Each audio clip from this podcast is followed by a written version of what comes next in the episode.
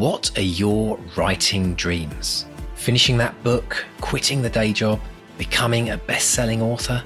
Well, over four years, we've studied the advice of over 300 best selling authors who've collectively sold over half a billion books. And we are excited to announce the Bestseller Academy. If you're ready to take your writing to the next level with accountability, craft, and coaching, your bestseller dreams are now only a click away. To find out more and apply, visit bestsellerexperiment.com forward slash academy. That's bestsellerexperiment.com forward slash academy. Let's run the show.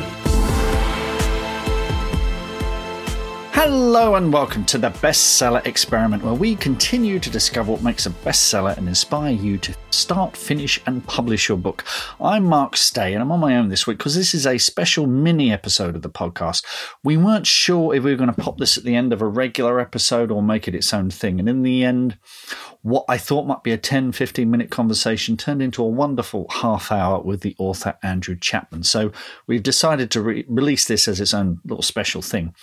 Andrew is the author of horror novels like Jack's Game, and he's been a long time supporter of the podcast over the years on Patreon. Uh, a few weeks ago, he declared that he was going to write a novel in a day.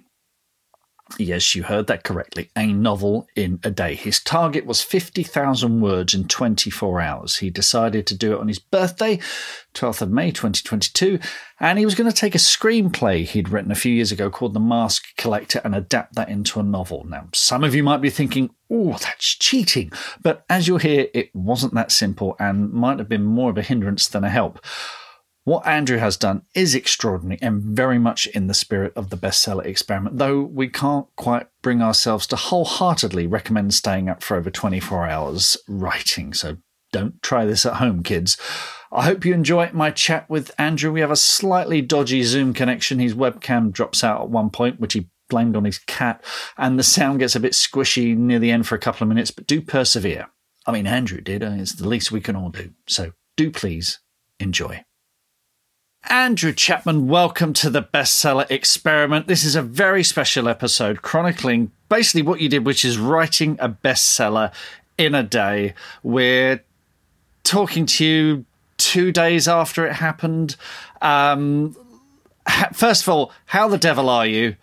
Uh, how are you feeling? How's how's uh, I mean, uh, Kate Baker. Lots of listeners asking questions. Kate Baker saying, "How's the jet lag?" Jeff White saying, "Have you caught up on your sleep yet?" You were up for 24 hours writing a novel. How are you two days after the event? This morning is the first time I felt normal. I felt like I was walking on the moon for the last two days. Because uh, uh, as soon as we reached 9 a.m., having been awake for uh, 26 hours because I woke up at seven to get showered and get ready for the event anyway. Yeah, yeah, yeah. Woke up at 9 a.m., drank a bottle of wine in about 10 minutes. And I'm not a big drinker, so that was a shock to the system as well. um, we went to sleep. I only managed to sleep for two and a half hours. Now, I don't know why that was. I thought I'd be comatose for at least a day, but I woke up two and a half hours after I went to sleep. Uh, me and my and Rachel uh, get, went and got uh, my teenager, and we went to the cinema. And so it was really I was awake for uh, two days with only two and a half hours sleep. So I, I, I remember. I mean, I look back at everything I wrote. I was editing yesterday, and I was writing, and I was thinking, I feel like I've only just added this bit. because I had, I'd, I just added all of it. and it just, it felt, it was so unusual compared, compared to my normal editing. But yeah. Well, look, let's, let's, let's go yeah, back to the beginning. For people who aren't familiar with this, so Andrew is a long term listener of the podcast and a writer and a screenwriter. And you wanted to write the first draft of a novel in 24 hours straight uh, well, let's let's let's see who. Let's start apportioning blame. So give us give us the background to this and what it is you you wanted to achieve. Uh, well, I hadn't planned on writing the Mask Collector as a novel ever, really. Um, uh, in fact, I've, I've got lots of commitments with other books that really needed my attention rather than starting a new project. And I am prone to starting new projects. And then I was listening to your interview with Tim Sullivan, and I think Mark Desvaux wondered out loud if anybody had written a book in a day. and I, I thought, hmm. I might try that. and so, yeah. And uh, I, yeah, I think if I hadn't given myself such a short time period before between the idea and doing it, I think it would have been a lot harder. I think because it all happened so fast, yeah, the energy of the original idea was still there when it happened, you know. Um, yeah. So this was um, I, the first of all. I've warned you about Mr. D, haven't I? His crazy yeah. ideas. I mean, for, uh, you know, here I am, nearly six years later, doing a podcast thanks to one of his crazy ideas. Um, so it was just it was basically a couple of weeks between you having the idea of and, and let's make this clear the mask collector was a screenplay that was already written yeah. and you hadn't intended to turn it into a novel but you thought okay i've got essentially an outline in the form of the screenplay and you were gonna uh, you were gonna essentially convert it into a novel um, yeah. so uh, I've got I've got a few questions again from listeners. So Rhoda says, "How detailed an outline did you have when you started?" Amanda Forward says, "Was it like a traditional script, quite stripped back, or were there? Did you add lots of author notes for turning it into a novel?" Um, so, but it was a, just a straightforward screenplay, wasn't it, when you started? Yeah, it was. It was yeah, just a normal screenplay. I, um, I, was tempted to go through it on the week leading up and make lots of notes, but I, I, felt like that was cheating basically. So I printed it out, I put it on my desk. And when it came to the day, I didn't even look at it because I had it open on my screen anyway. Right. So printing it out was sort of um, pointless. But no, I mean, I'm the same as you, as, as I, I'm a pantser. And so I normally only have the beginning of the story up to the inciting incident. And then I normally have an idea of how it's going to end and maybe one or two scenes that I'm excited to write about. And then the rest of it, um, discovering new characters and who the characters are, happens along the way. So I'm very unused to planning. I've tried outlining a novel before, but it died on me. As soon as I, as I was finished making up the plot, I had no interest in writing it because the fun was over for me. Mm. So um, I was I was concerned that um, adapting a screenplay might be a bit too mechanical and I wouldn't enjoy it completely not the case. I loved every hour of it. um, but no, there were, um, as far as outlines go, it was probably the most structured and detailed outline you can ask for. It's a complete manuscript, uh, you know, uh, screenplay. So yeah, very detailed, but no notes as far as the adapt- the adaptation was concerned. Uh, Kate has a question. Uh, when did you first think about writing the Mask Collector? So first of all, tell us about the screenplay, how it came about, and and and give us pitch us the idea of of the Mask Collector because it's a great high concept, isn't it? The way it came about is quite interesting because I was writing a short horror story, and it was called. Uh, it only had a working title of Halloween Horror Story or something like that, mm-hmm. and it was about a. Uh, a female novelist, and she um, had created a new genre of fiction and so she had written this one book with this uh, really amazing hook, and it had got picked up and published and made her huge. And her super fan was living across the road from her and had created a murder house where he had taken lots of uh, murders from her books and created a thing that victims were dying in. And then she realizes what's happening, goes across the road and saves the day, right? So this was a story that I had written. I've never published it. I was never really happy with it. But I needed to give her this book that she had written that had changed publishing, right? So I thought, okay, what has never been done? and so then I was typing, and the idea came to me as fast as I was typing it. And I just wrote, um, uh, bank heist goes wrong when one of the hostages turns out to be a wanted serial killer. There we go. It's a bank heist horror. that's how the idea came about.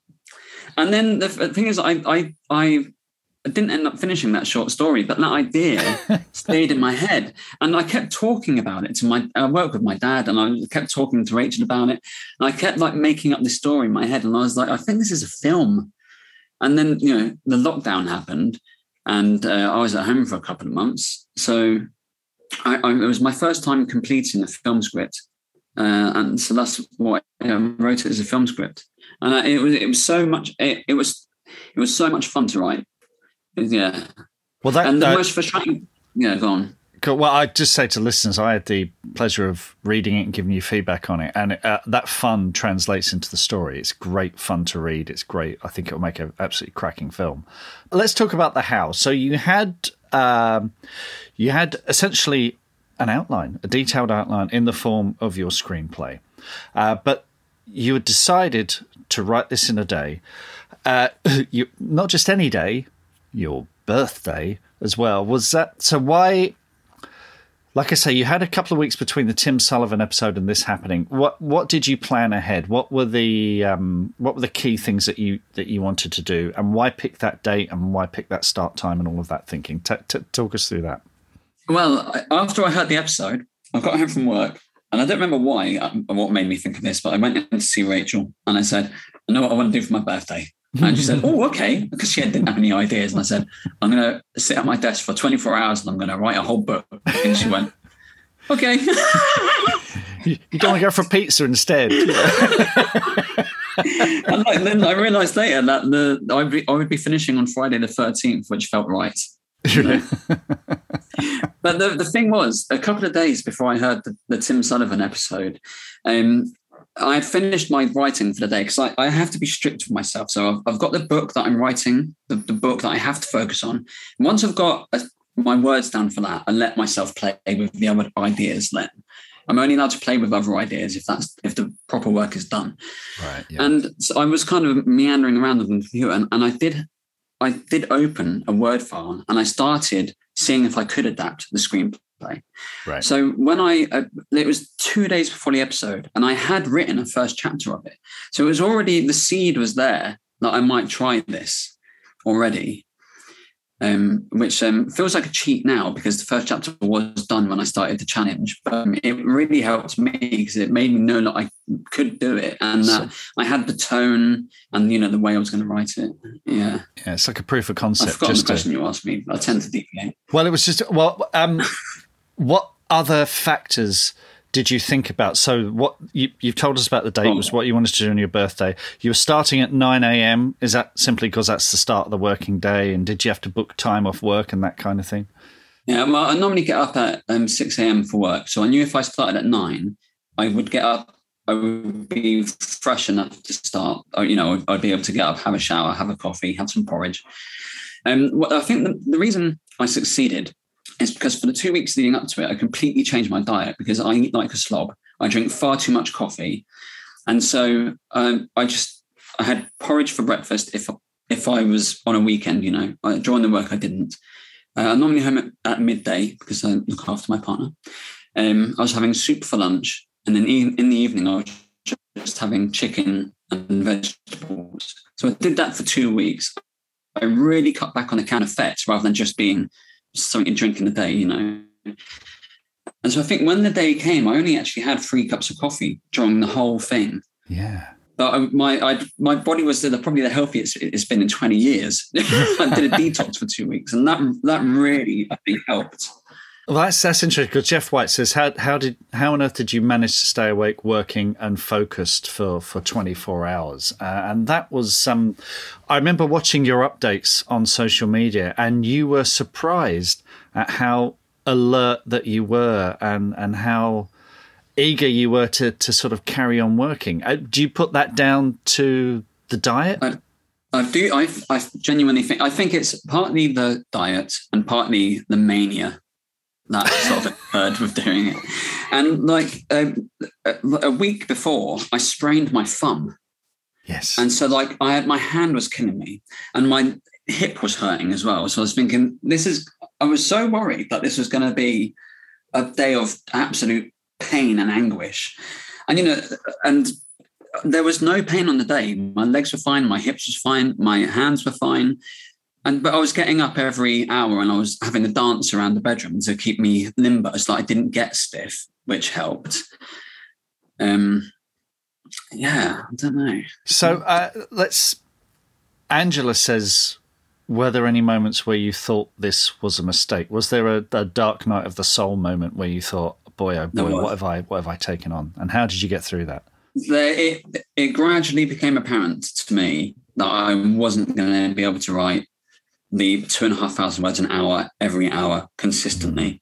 And it got to a point where I was halfway through the day and I, I was five hours, uh, I was 5,000 words short of where I needed to be. Mm-hmm. So I, I, I, came to the realization that 50,000 words was out of my grasp.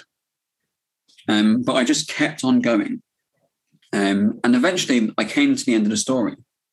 I finished the story um, but there was there was a few hours where I was worried that I was going to fail, and like I just didn't have it. I just, I just, I really needed to complete it. Uh, you know, mm. but um, but in the end, like uh, there was, so there was a moment where I was quite down about it, but I, I got past that and I kept on writing, and uh, in the end, I, I think it's I think you have to let the story dictate its length sometimes. And the mm-hmm. story just, it wasn't a, a 50,000 word story. Like, I mean, I could have really padded it out, I think. Yeah. But like, the, I, what, one of the things I love about that story is the pace of it. It's, mm. it's such a pace, it, it's so fast and so much is happening. I didn't want to slow it down. So I kind of, at the moment, it's about 26,000 words. And as I go into edit, I know there are elements that need lengthening. And so it'll probably be around 30,000 words when it's done, after Julian has told me off that it's not good enough and all the rest of it. but um, yeah. So, so I, you know, I was a bit down at one point, but I got through it. Rhoda asked, Did you find the writing flowed better when you were tired? So, did you get into a kind of a Zen state where you were, it was twilight, you were maybe the only person awake? It was, you know, yeah. was, was, was there a moment where it just, it just flowed? The whole thing flowed because I didn't actually get tired. In fact, I did try and have a power nap at one point and couldn't get to sleep. Right. I was too wired yeah. to sleep. And I just wasn't getting normally I go to work for four or five hours and I come home and I need a nap. So I don't, I've got no idea what happened that day. I don't know why I was so alert the whole time, but with the flow thing, it was just a constant typing. Like it just, it was sort of solid the whole way. There was no rises and lows. There was no point where I was flying and no points where it dropped off. It was just constant, just constant typing. So did you? Um, I, I know you said you printed out the script yeah. uh, beforehand, and you did that first chapter. Did you do a reread of the script? No. Right. No. So you were you were so when you were sort of ploughing along and just typing and typing, was were there any because I you know I read scripts that I wrote maybe a year ago and go bloody hell, I forgot all about that. Did you did you sort of come across lots of surprises going oh yeah I I know how forgetful I am when it comes to things I've written. yeah, right? yeah, yeah. I and, so I purposefully didn't read it. This is one of the reasons I didn't go through and make notes beforehand, is because I knew that I would be surprised because I know how bad my, bad my memory is. Mm-hmm. So and it, I think if I had read it, I would have spoilt it for myself. You know, it's like watching a film before you go to the movies to watch it. It's yeah, yeah, yeah. Pointless, isn't it? and, and so, yeah, I had forgotten so much of it. And there were moments that really made me laugh. And I was right. like, Andy, you can't laugh at your own jokes. This is ridiculous. but it was, yeah. And I was surprised uh, because, like, in my memory, as I, I was forgetting parts of it, I was thinking, God, what if the story is actually quite boring? It's just, it's just a bunch of guys in the bank running around with a serial killer loose. How interesting can that be? Right. As I was reading, I was thinking, okay, this is quite dynamic. Actually, it's it's entertaining as hell. Actually, so yeah, I enjoyed it. Christopher Wills has a question. Uh, he says, in terms of quality, how do you think this novel compares to others you have written at a more leisurely pace? Now, of course, this is first draft, a vomit draft, for want of a better term. You know, your mm-hmm. you're just your your priority was just getting the words down. But having read it back, uh, do you feel the experience of just you know getting it down and not going back and correcting has that yeah. made it a better book, or or is it a bit of a bit scattergun, or how do you feel about it?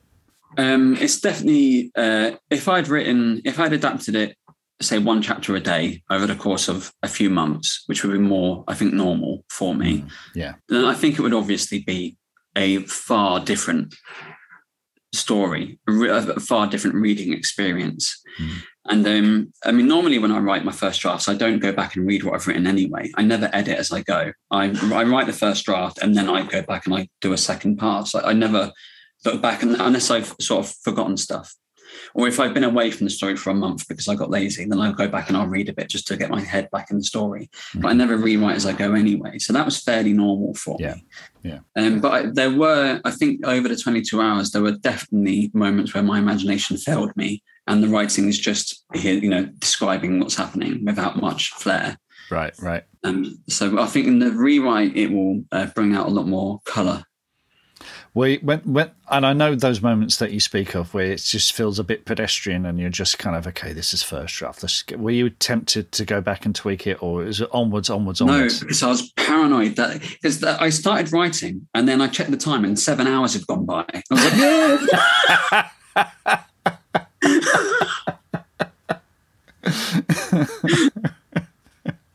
so no. say he blinked and seven hours went by. Excellent. Yeah. But when it comes, what, to go back to what Chris Wills asked, um, even though I think if I had laboured over it for a year, it would be a, a more of a masterpiece. I think a part of what this story is, and there is a five-page author note at the beginning, which I wrote with an hour and a half to spare. Because I needed a break from writing fiction, so I just thought I'm going to write an author note, and I did that because I right. had I was thinking as I was going, and I had a lot of stuff I wanted to write down. Um, and I, I and I kind of want to. I think more people have pre-ordered it because of the insanity of what I was doing than than have pre-ordered it because they think it's going to be a great read. And I want to sort of give them something as close to the energy that I had when I wrote it when they when they read it. I want it to be more like um, something that in a novel in a freak show, you know, right. people have gone to gaze at through glass than than some pristine novel, you know. Fair enough. That's good. That's great. Captures the energy of, of the day. Um, yeah. Let's talk about those. Sort of rewind a bit to those dark moments of the soul because Rachel, your partner, was running the social media all the way through this, and t- two things were going on. One is that people were sending their love and support and encouragement, but also you were creeping up the bestseller charts. How aware of that? Could you let that distract you, or did you allow yourself little moments of woohoo? Uh, I'm very childish and excitable on a normal day. so, like every time Rachel like stopped me, she said she, she was really amazing. She would never interrupt me when I was typing. She would wait for me to go. Oh, and then she'd go, "Can I quickly tell you something?" Brilliant and so, and like one of those moments, the first one that really gave me a, a boost was Mariella Frostrup had retweeted me. and I was like, yes! Brilliant. So that gave me a bit of a boost. And um, and then obviously um, people started pre-ordering it and it did start creeping up. And that was really exciting. It got into the top 100. Yeah. And then at one moment I stopped and Rachel was like, I just need to tell you something. I was like, okay. She was like, you're number four in the charts between Stephen King. uh huh. Uh-huh. And Stephen King. I went, okay.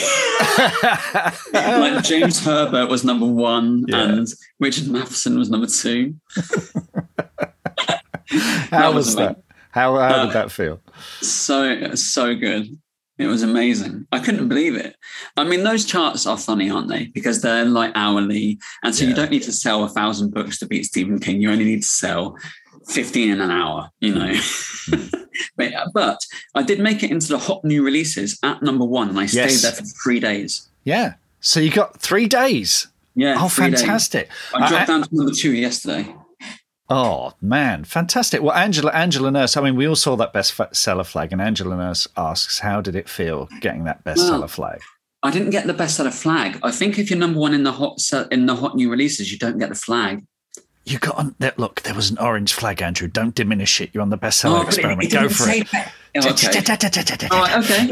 All right. Listen, here's what we'll do. But agree that I got the bestseller flag, but that causes you a problem because the premise of your show is can we write and release a bestseller in a year? And I did it in a day. Well, exactly, exactly. I mean, boom. You know, this is it. I worked out um, after it was done. Um, you know the 200 word a day challenge. Mm. I did the equivalent of 125 days in a single sitting. wow. And all that was powering you was peanuts and and Colin a fake Colin the caterpillar. Yeah, we got a fake one. You thought it would be funnier if it wasn't a real.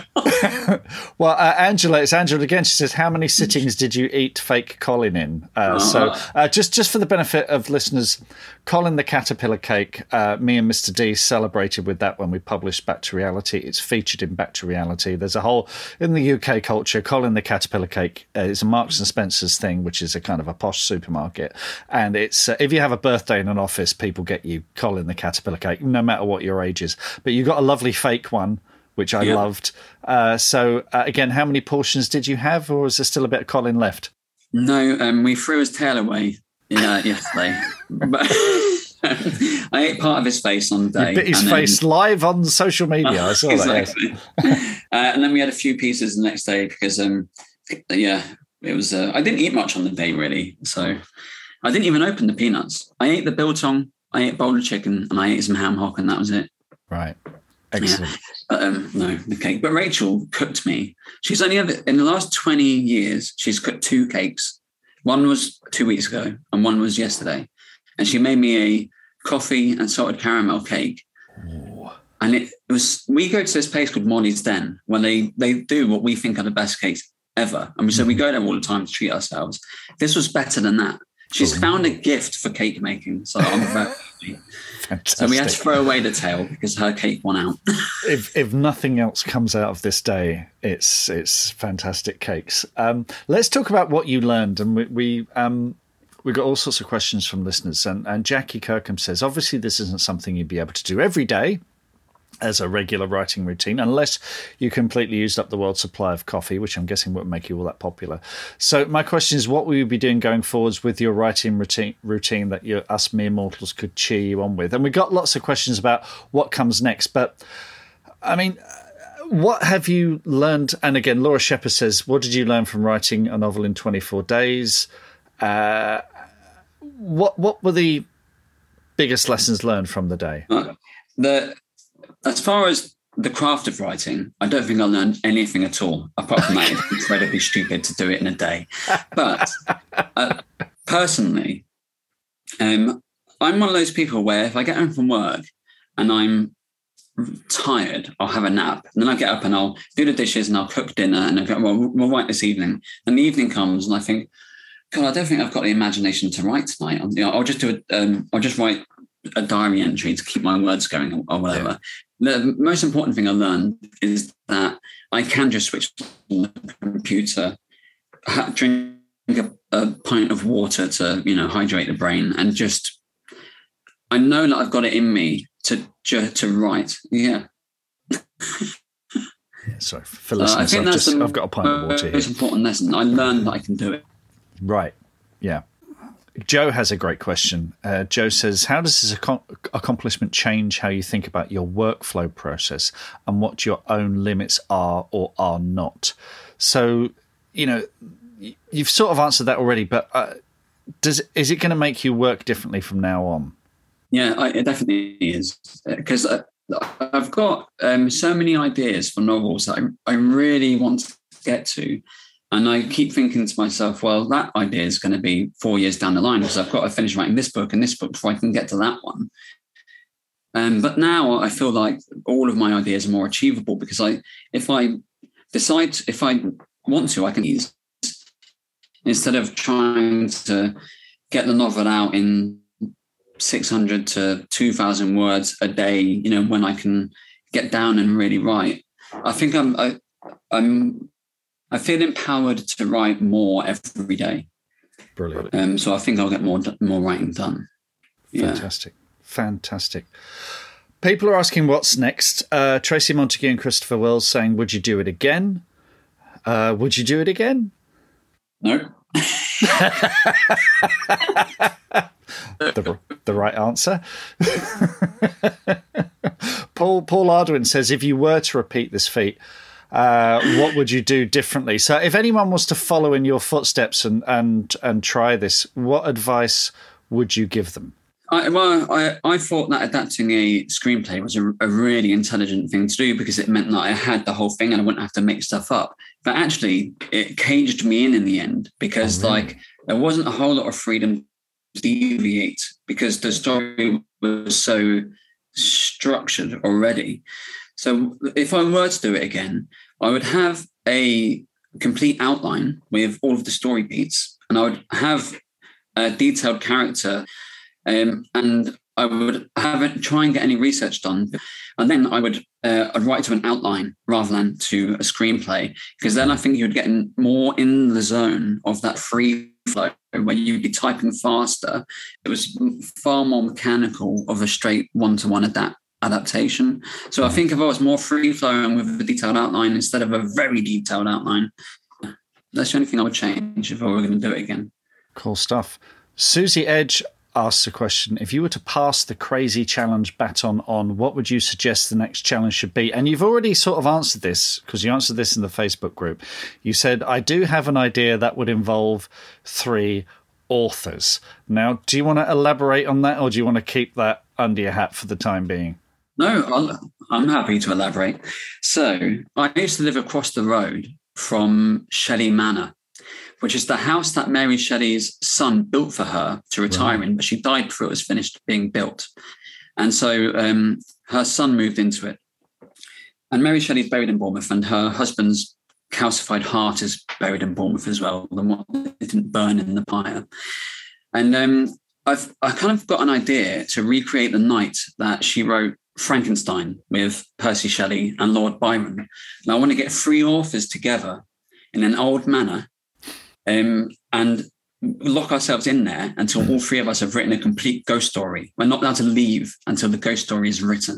It's a medical center and pharmacy now.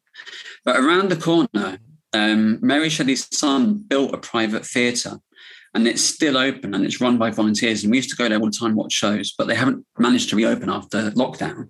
Right. So we're trying to find out if we could get permission, lock ourselves in the theatre and write the free ghost stories in there. That would that would be in my dream world in my pipe dreamland, that's what I, my next challenge would be. But I think that would be almost impossible to arrange. Well, I mean, impossible to arrange. The word impossible, I don't think, is in your vocabulary. Certainly, uh, if anyone can pull this off, you can. So do keep us posted on that. Um, just finally, you're editing The Mask Collector now. It's coming out. We're recording this 15th of May. It's due to come out, is it 31st of July? Yeah. 2022. Yeah. So you're editing it now. What's the next stage? You mentioned Julian. So is Julian Barr doing a pass on uh, as an edit? Yeah, he is. So I'm going to. Um, I'm actually getting. We've got a new version of Word, and it reads for you. It reads your writing out loud to you. So I'm right. listening to her read to me, just to catch anything that's obviously bad. I'm trying to get it as written as I can. I'm going to leave it for two weeks, go back to it, read it through again, get Rachel to read it. I'm going to send it to the beta readers, try and get them to give me a quick turnaround, and then I'm going to send it to Julian because I'm paying him. And so I, am going to send it to him last because right. he's obviously a very, very good editor. And, he's fantastic. You know, yeah. And so his his final sort of edit will be the thing that makes it polished enough so that I'm not putting out something amateurish. It's going to be uh, mistake free and uh, very readable. Brilliant, brilliant, brilliant. Well, folks, we're going to put a. Uh, the, oh, you'll find all sorts of links in the show notes where you can pre-order this and discover more about Andrew. Oh, a couple of final questions. Uh, one from Robin Sarti: Where can I get a Rachel for constant cheering, publicity, and cake making? And Jeff White asks, What gifts is Andrew going to shower on Rachel Howes for her amazing support? Uh, so, yeah, I mean, Rachel has been absolutely amazing. Uh, we often talk about you know the partners in our lives who support us. But I think Rachel went above and beyond there. Uh, so yes, what she went so far above and beyond. I mean, for most people listening probably won't know this, but she has fibromyalgia, and so she's in pain all the time. Yeah. And so, believe me, it was she suffered for me that day, and it was she was amazing. And I tried to keep, I convinced her to go to sleep once, and she managed to sleep for two hours. But her internal alarm clock just went off, and she was like, "No, I can't sleep. I have to help you." She was in a lot of pain, and so what she did for me on that day, unbelievable. Mm. She's amazing. No, so she certainly is. She certainly is, and a writer herself, folks. So check out yeah. again. I'll put links to Rachel's stuff in the show notes, so you can you can check that out. Andrew, thank you so much for yeah. taking us through this. It is no an, an, astonishing achievement, uh, a one-off, I think. but it is amazing, um, and I can't wait to read. Hey, there she is. Weary is burning. no, I just thought I'd come and say hello. uh, I'm just wrapping up, actually. So, yeah, look, folks, you'll see on the video, and you can probably hear Rachel on the audio as well. She's here.